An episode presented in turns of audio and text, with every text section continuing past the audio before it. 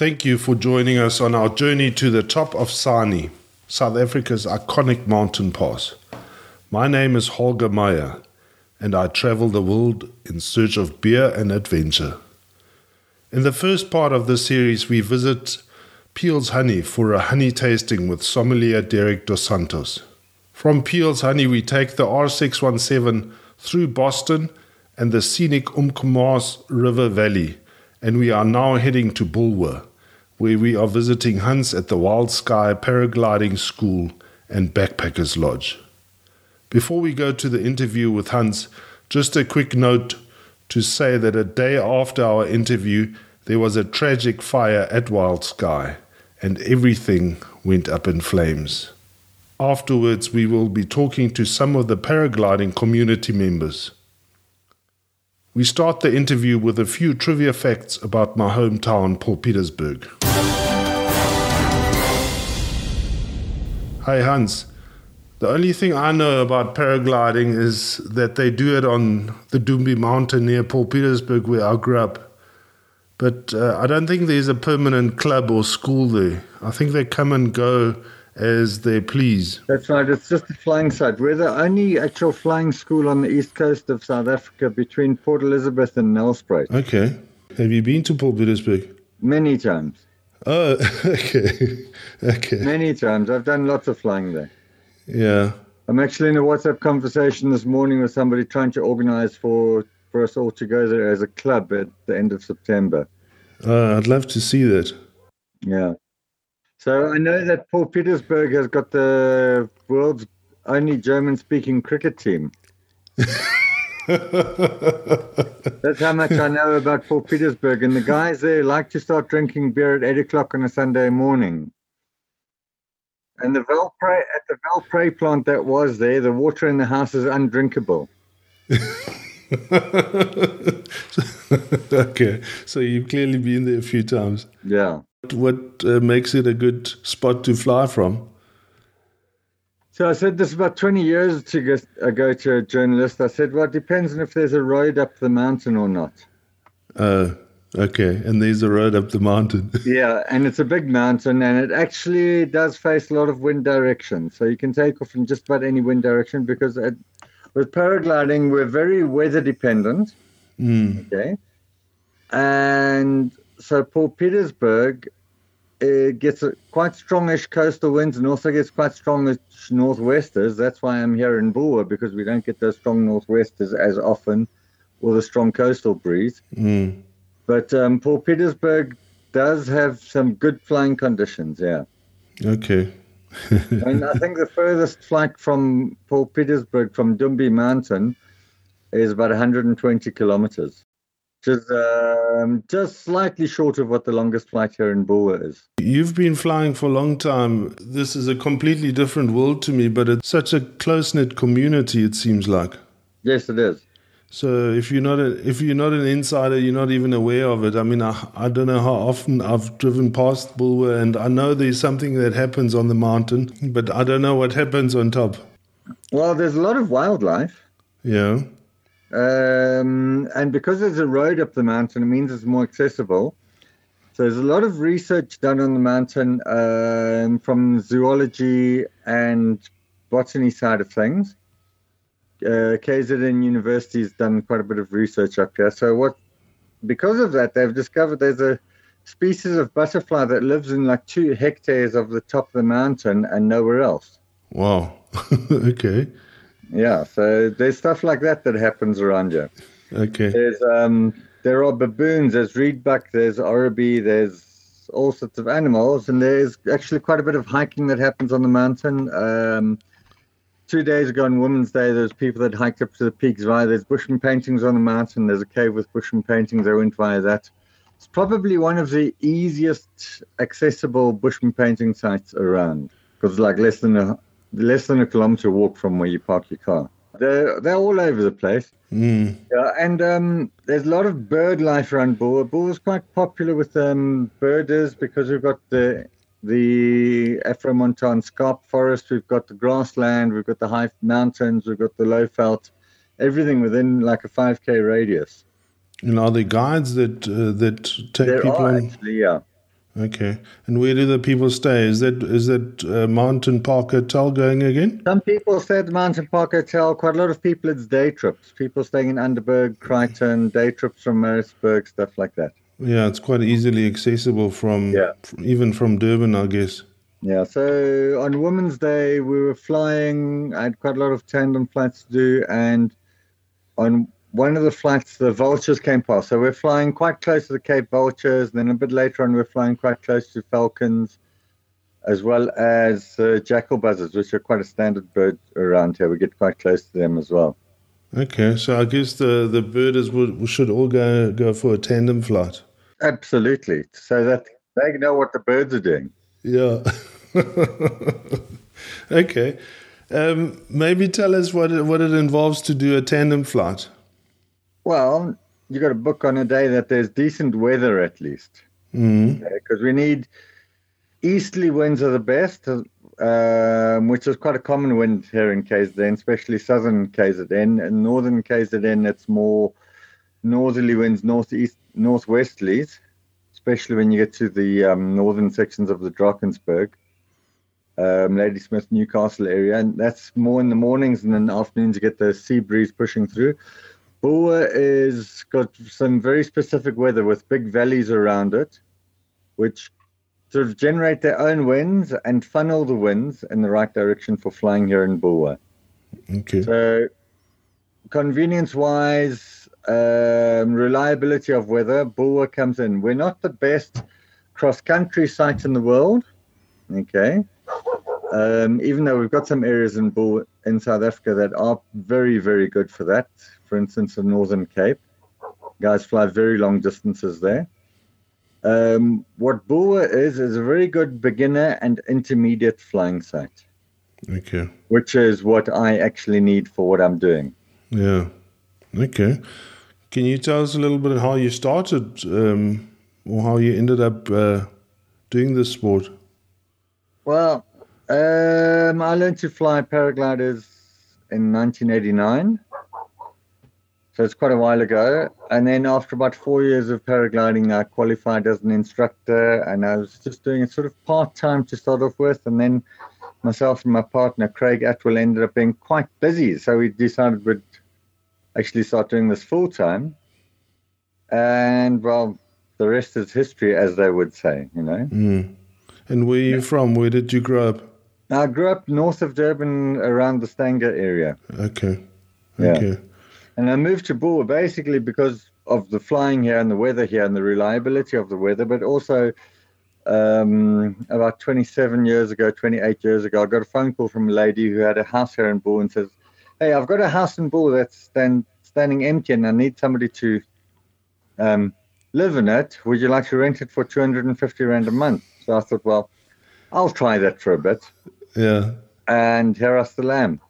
Okay. And and I guess for the school, you don't need much infrastructure up there. Well, um, to teach paragliding, you basically need an open field, slopes um, facing to the right winds. But we do actually have a lodge here. We have a whole setup here. Um, ideally, if the Civil Aviation Authority of South Africa had their way, we'd have a we'd have a lot more infrastructure at every single paragliding school because we do fall under the civil aviation regulations.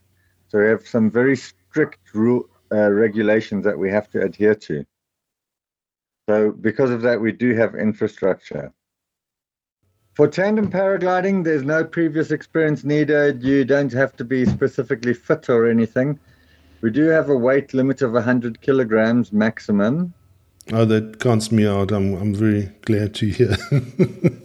And um, so for stronger wind, when we have strong winds, we can take people up to about 115 kilograms. But generally, normal wind flying conditions, I don't like to take people over 100 kilograms okay. um, because the weight limit on my tandem paraglide is 220 kilograms. And so the weight actually includes not just the body weight of the people flying, but also all the equipment, so the Okay. harnesses, the guider, and stuff like that. Mm. You don't need to be specifically fit or anything like that. Um, we can take people. Age is not really a problem. Anybody from five years old upwards can come for tandem flights through to, I think the oldest person I've ever taken was my mother at 80 years old. Fantastic. Uh, um, for learning to fly and uh, physically disabled, we can take people who are physically disabled. Okay. Not of a serious level, but um, yeah. yeah. Okay. You don't have to be able to run a marathon or anything like that. Yeah. Yeah. Um, for learning to fly yourself, um, it's um, yeah, you do need to be able to run a little bit. Um, the first day of training is very strenuous, and everybody remembers that. We have a video that says um, goes along the lines of the reason the first day of training is like it's probably the most exciting thing you've done for a long time. So that's why the first day of training stands out in most people's memories. That's not true. The reason why the first day stands out is because of all the hard work. Because you run down the slope and then walk back up again. Run down the slope, walk back up again, many times. Without a, without a paraglider. Well, with a paraglider, yeah. So carrying it back up the hill again, yeah. Uh, okay. On the first day. but luckily, that's just the first day. Second day is normally already a lot easier. Then after that, it becomes quite easy. People ask about um, the cost of paragliding. Well, initially, the initial cost to get the equipment and all that, there is you can spend quite a bit of money on that. But once you have your equipment, it's very simple. After that, um, the main cost is petrol money to get to wherever you're going to go fly and beer money for afterwards. Because people do drink a bit of beer afterwards generally. Yeah. Okay. Well, that helps with the theme of, of the of the trip. One of our regular pilots actually brews his own beer at home. He's got his own craft beer that he brews, and it's a really good beer. Oh, wonderful. Yeah. And does one have to pay to fly on those those sites? Um, some flying sites have got site fees. Some of them don't. Depending on uh, who the site owner is and stuff like that. We have a paragliding club, the Bulwer Air Sports Club, that manages the flying site. So if you're a member, that includes the site fees. If you're not a member, it's 30 Rand a day. Okay. So it's actually not a lot of money. And how long does it take to learn to fly on your own? Well, you'll be flying on your first day. Oh, okay. But only a meter. You start off with the first flight to like half a meter off the ground and five seconds long, and then it becomes a meter off the ground, 10 seconds, then five meters. And I, I think on the first day you get to close to like one minute. Yeah, 45 seconds, one minute in the air at times. Okay. 20, 30 meters off the ground on our training slopes. And then the second day we get up to two minute flights, stuff like that. And is that on a flat piece of, of ground? Well, gentle slopes. So as we progress, the slopes get slightly steeper. So to so that you the glide angle of the gliders is generally between about one and seven. So for every meter of height, you're losing going about seven meters forward. That's on the school gliders. The intermediate gliders might get up to one in nine, one in ten. So more glide angle, so you don't need a steeper slope to fly, but they are more tricky to fly. So we start off on very, very slow, boring, very forgiving wings to start off with. Because we we on our way to Sani Pass, can one fly off off Sani Top? Um, you can, you can. It's not the easiest flying site in the world, in the sense that being at close to three thousand meters, the air is quite a lot thinner. Okay. Which means you need to run a lot faster to get off the mountain. Okay. And there are no really clear landing fields lower down in Sani Pass. It's all quite steepish slopes. There are some places to land, but there's it's not like an, an abundance of landing field. You need to be skilled at landing in small areas and difficult terrain. Mm. And there might be some immigration problems as well. We've never really had that problem, even though we've flown past the border post at the bottom, but then you just come back to the border post and tell them, um, even though you're coming from the South African side, you say, I'm coming into South Africa. And because there's lots of hikers around Sani Pass, they seem to understand. Uh, okay. I've never had any strange questions asked before. Hans, thank you very much for your time and yeah, sharing a little bit about Bulwer. Sure thing. That was Hans from Wild Sky Paragliding. And now we are talking to Gary Amstutz, long-time member of the paragliding community, who first introduced me to Hans. Gary, welcome to the show. Thank you very much, Holger. I'm glad to be here. So, Gary, you introduced me to Hans. Um, you've obviously been flying there before. Um, tell us what happened. Yeah, obviously, don't know all the details. Um, I got a, a, message on Facebook uh, from a friend of mine, and um, sadly, there was a fire on the property. Um, Hans has a, a lodge, um, which is sort of the clubhouse for the flying community in that area and um, he has a, a, couple of chalets there. I think they do Airbnb or whatever it is, and also a shed I think which is attached to the lodge, lodge with all the paragliding equipment. Then, and and that's their livelihood. Um, they've got student wings in there, which they obviously use for instruction. They've got tandem wings, uh, which they use to share the joys of flying with other people, and obviously it's a, a form of revenue as well and uh, everything went up in flames. Uh, tragically, um, again, I don't know all the details at this stage. I'm sure in a follow-up interview with Hans, you can give him those details. Um, but just imagine not only your sort of house sort of you know burning down, but your all your livelihood going. You know, and I, I know in this country a lot of people have had that over the last couple of years, unfortunately. Um, but just literally, not in a split second, but probably in a half an hour, um, they lost absolutely everything. Then, absolutely tragic. Talk to us about the community of of paragliding. Obviously, it's not a it's not a massive community, but uh, it seems like you guys are close. It is. Um, it's it's probably as close to a family as you'd get. You know, I mean, there's there's lots of aviation sports, and the there are close knit communities, I think, in, in the whole industry per se, then. But um, paraglide is probably one of the smaller of the aviation sports, then. Um, possibly easier to get into, um, although there are license requirements and you can't teach yourself, you've got to go through a course. Um, it's probably the easiest entry. I think you can get a second-hand wing for a reasonable amount of money, as opposed to sort of going the power flying route or helicopters or whatever you're going to do. Where nowadays you probably do need to lose half a kidney or a kidney to be able to afford it or have a, a big benefactor.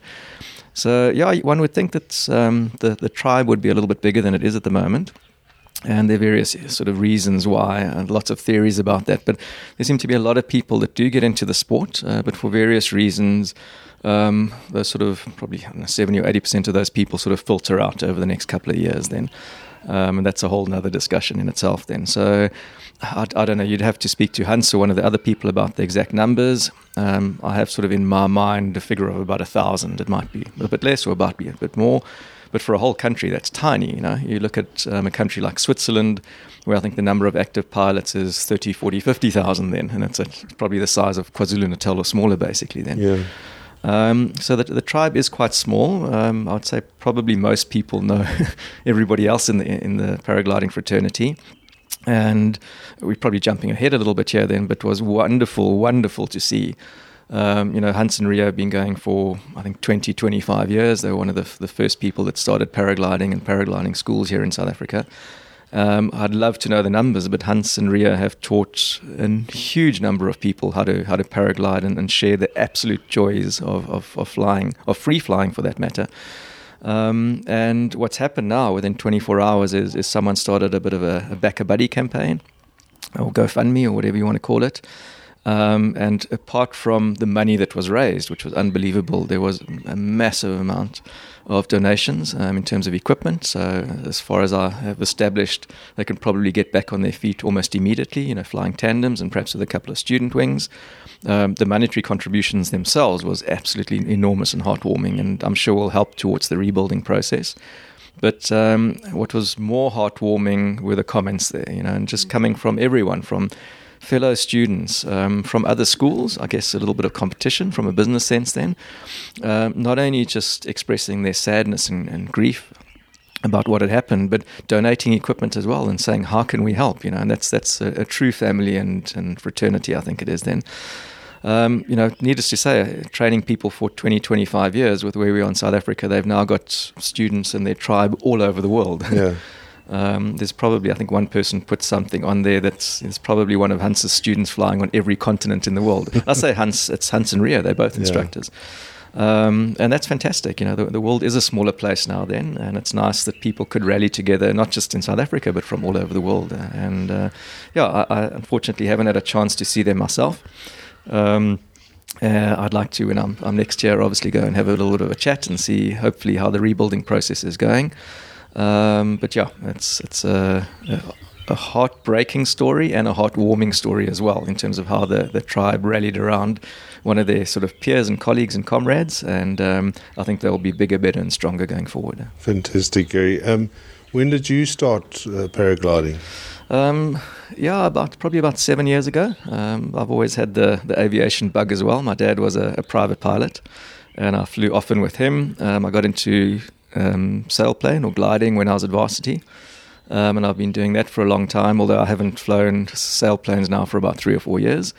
Um, paragliding um, was just something else, you know. At, at that stage, it's a, it's a, little bit of a, um, a different story here, but at that stage, so the paragliding and the gliding world didn't really sort of meet. You know, the one viewed the other as a little bit skeptical.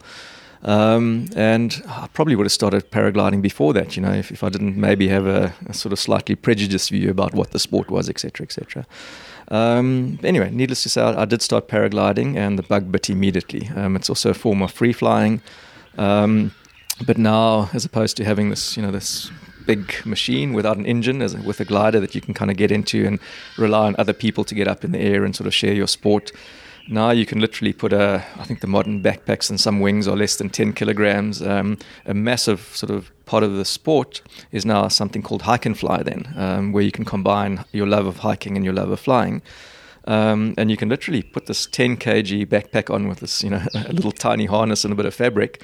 You can climb up the mountain. If the conditions are good, then you fly back down again and go for a bit of a ride. Then, and um, yeah, it's it's just opened up the world. And I, I, think the sport is in a much better place now than it's ever been before. Then, yeah. Tell us a little bit about Wild Sky and Bulwer. What are the facilities there? and Ria have got a, a, special spot in South Africa. They've got uh, Bulwer Mountain, which is right there. The, the lodge is at the foot of Bulwer Mountain. In fact, um, when you yeah when you land, you can actually land right outside the lodge and walk a couple of meters and have your first beer or whatever whatever else you prefer to drink. Um, but the mountain it's, itself is absolutely fantastic. Um, you know, it's, I don't know the exact heights. I can't remember it then, but you perched up there, um, looking towards Howick Maritzburg uh, with this beautiful scenery and beautiful vista. Um, and the conditions are normally fantastic. Uh, there are a couple of, Hans is quite lucky, there are a couple of other sites around. So if the wind is not blowing in the right direction or the right strength, he's got a couple of other flying sites. Um, in terms of the flying itself, um, some of the older and bolder pilots have done remarkable flights from there. Um, often flying to the Berg. I think that's quite a, a, common route then, going off to Underberg. There were stories of people flying to, to sort of Splashy Fen when Splashy was on and having a bit of a twirl there and then landing. Um, and I believe there's some pilots that have flown sort of as far as sort of Mooi River that direction, which is really going across no man's country, and you need to have a, a big heart and, and, be very, very brave to sort of go that direction. Um, but yeah, it's it's a lovely area of the country to fly. Conditions can be quite strong, which is a little bit intimidating for some people, um, but also a great place to learn. You know, there are times in the mornings and afternoons uh, where we get something called a valley release, um, which is just this you know, absolutely smooth flying conditions, which is a perfect environment to learn in, obviously. Then, so mm. yeah, uh, a great spot. We got lovely spots in South Africa to paraglide. We, are very, very lucky. Um, you know, from the coastal flying sites to you know the, the Drakensberg, obviously, and then some inland flights, inland sites as well. Then, so um, to anyone sort of from afar that's interested in coming this direction, book your flight and come and visit Hans and Ria when eventually they get their, their lodge back up and going again. Then Gary put me in touch with another paragliding community member. Emma Emanuel has been up at Wild Sky helping Hans and Ria over the weekend. And as it turns out, Emma is not only a member of the paragliding community, she is also a brewer. Hey, Emma, thanks for joining us. Um, I've been following what's happening up at Wild Sky Paragliding, and I'm so glad to see some brewers are involved in helping out there. Oh yeah, no, there's a few of us. I think there's about three. Yeah, I think we we're quite ready to do a little bash up there. little braai mini festival, um, take up a bunch of beer, all home brewed, and just get that place going again you know, and start the rebuild. Um, and just create a bit of a watch this space, see what's happening here. And I think, as you know, as devastating as the fire was, I think it's going to be, I think it's going to be good for them. Going to reignite something that they might have lost through COVID.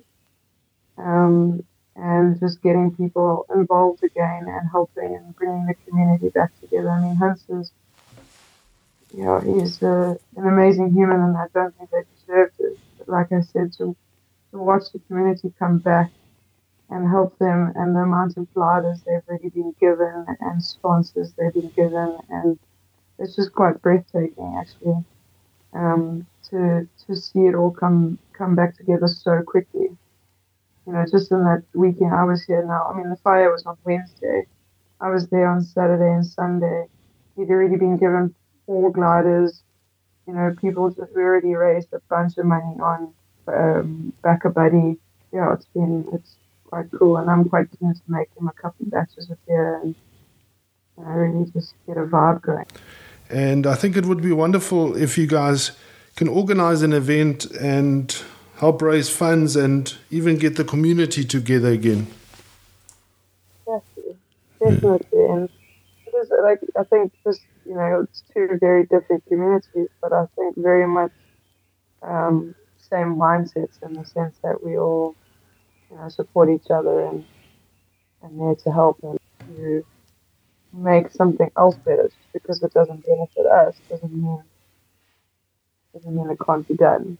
Yeah, and and I guess he doesn't have enough traffic to have a, a full time brewery or bar there. It's weird because I've I have been thinking about it because not that there's a lot of people that stay in Goa as such, but it's definitely a pass through. So if you're on your way to Underberg, if you're on your way to Drakensberg, you know, which are huge holiday destinations for many people, um, and if there was a stop off like in Galway, a little place to stop and have a beer, have a, a, small bite to eat, and maybe a little farm store, I think it would do incredibly well. Mm. And the community there is getting smaller, you know, in terms of the locals.